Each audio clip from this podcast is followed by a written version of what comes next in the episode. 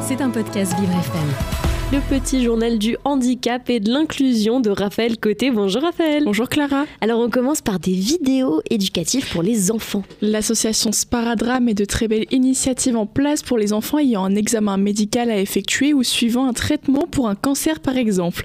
Avec le soutien de la Fondation des entreprises du médicament pour l'accès aux soins et la mutuelle spécialiste de la protection santé-prévoyance des agents publics, l'association a partagé ses vidéos animées pour répondre aux questions des enfants avant un soin ou un examen de santé.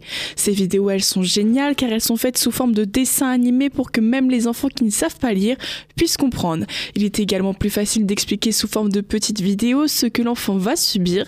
En effet, si c'est un médecin qui lui explique directement, il ne comprendra peut-être pas tout le processus et sera plus angoissé à l'approche de l'examen car ses explications ne seront pas imagées. C'est vrai que c'est une super initiative. Est-ce que l'association ne fait que ça, ne propose que ces vidéos? En plus de mettre des vidéos en place pour les enfants, d'autres rubriques sont disponibles sur leur site internet pour les professionnels de santé, pour les parents, pour les accompagner du mieux possible lorsqu'ils traversent une période difficile, que ce soit pour des soins lourds, pour des examens, des maladies graves ou pour des enfants nés prématurément. Cette association, elle est vraiment géniale pour tous les âges. Il vous est possible de faire un don, de devenir partenaire ou même de devenir bénévole en vous rendant sur le site sparadra.org. On vous met le lien en fiche podcast et on vous invite vivement à aller voir. Exactement, allez voir ça, sparadra.org ou dans la fiche podcast de Raphaël Côté.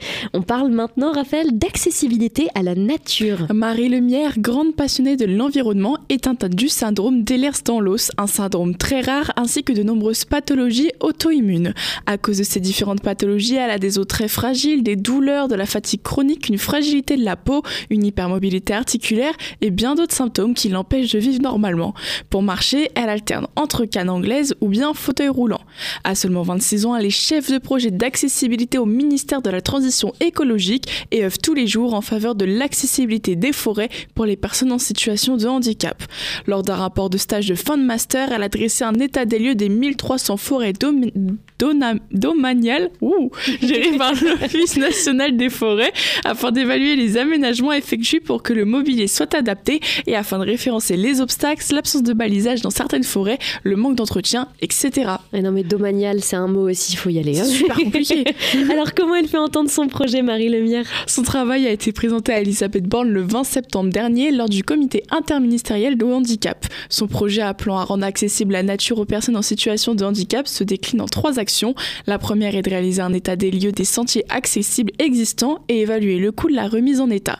La deuxième action est de proposer deux projets de mise en accessibilité des massifs forestiers dès 2024 et enfin d'élaborer avec l'ONF une nouvelle stratégie visant à rendre un massif forestier accessible dans chaque département à l'horizon de 2024.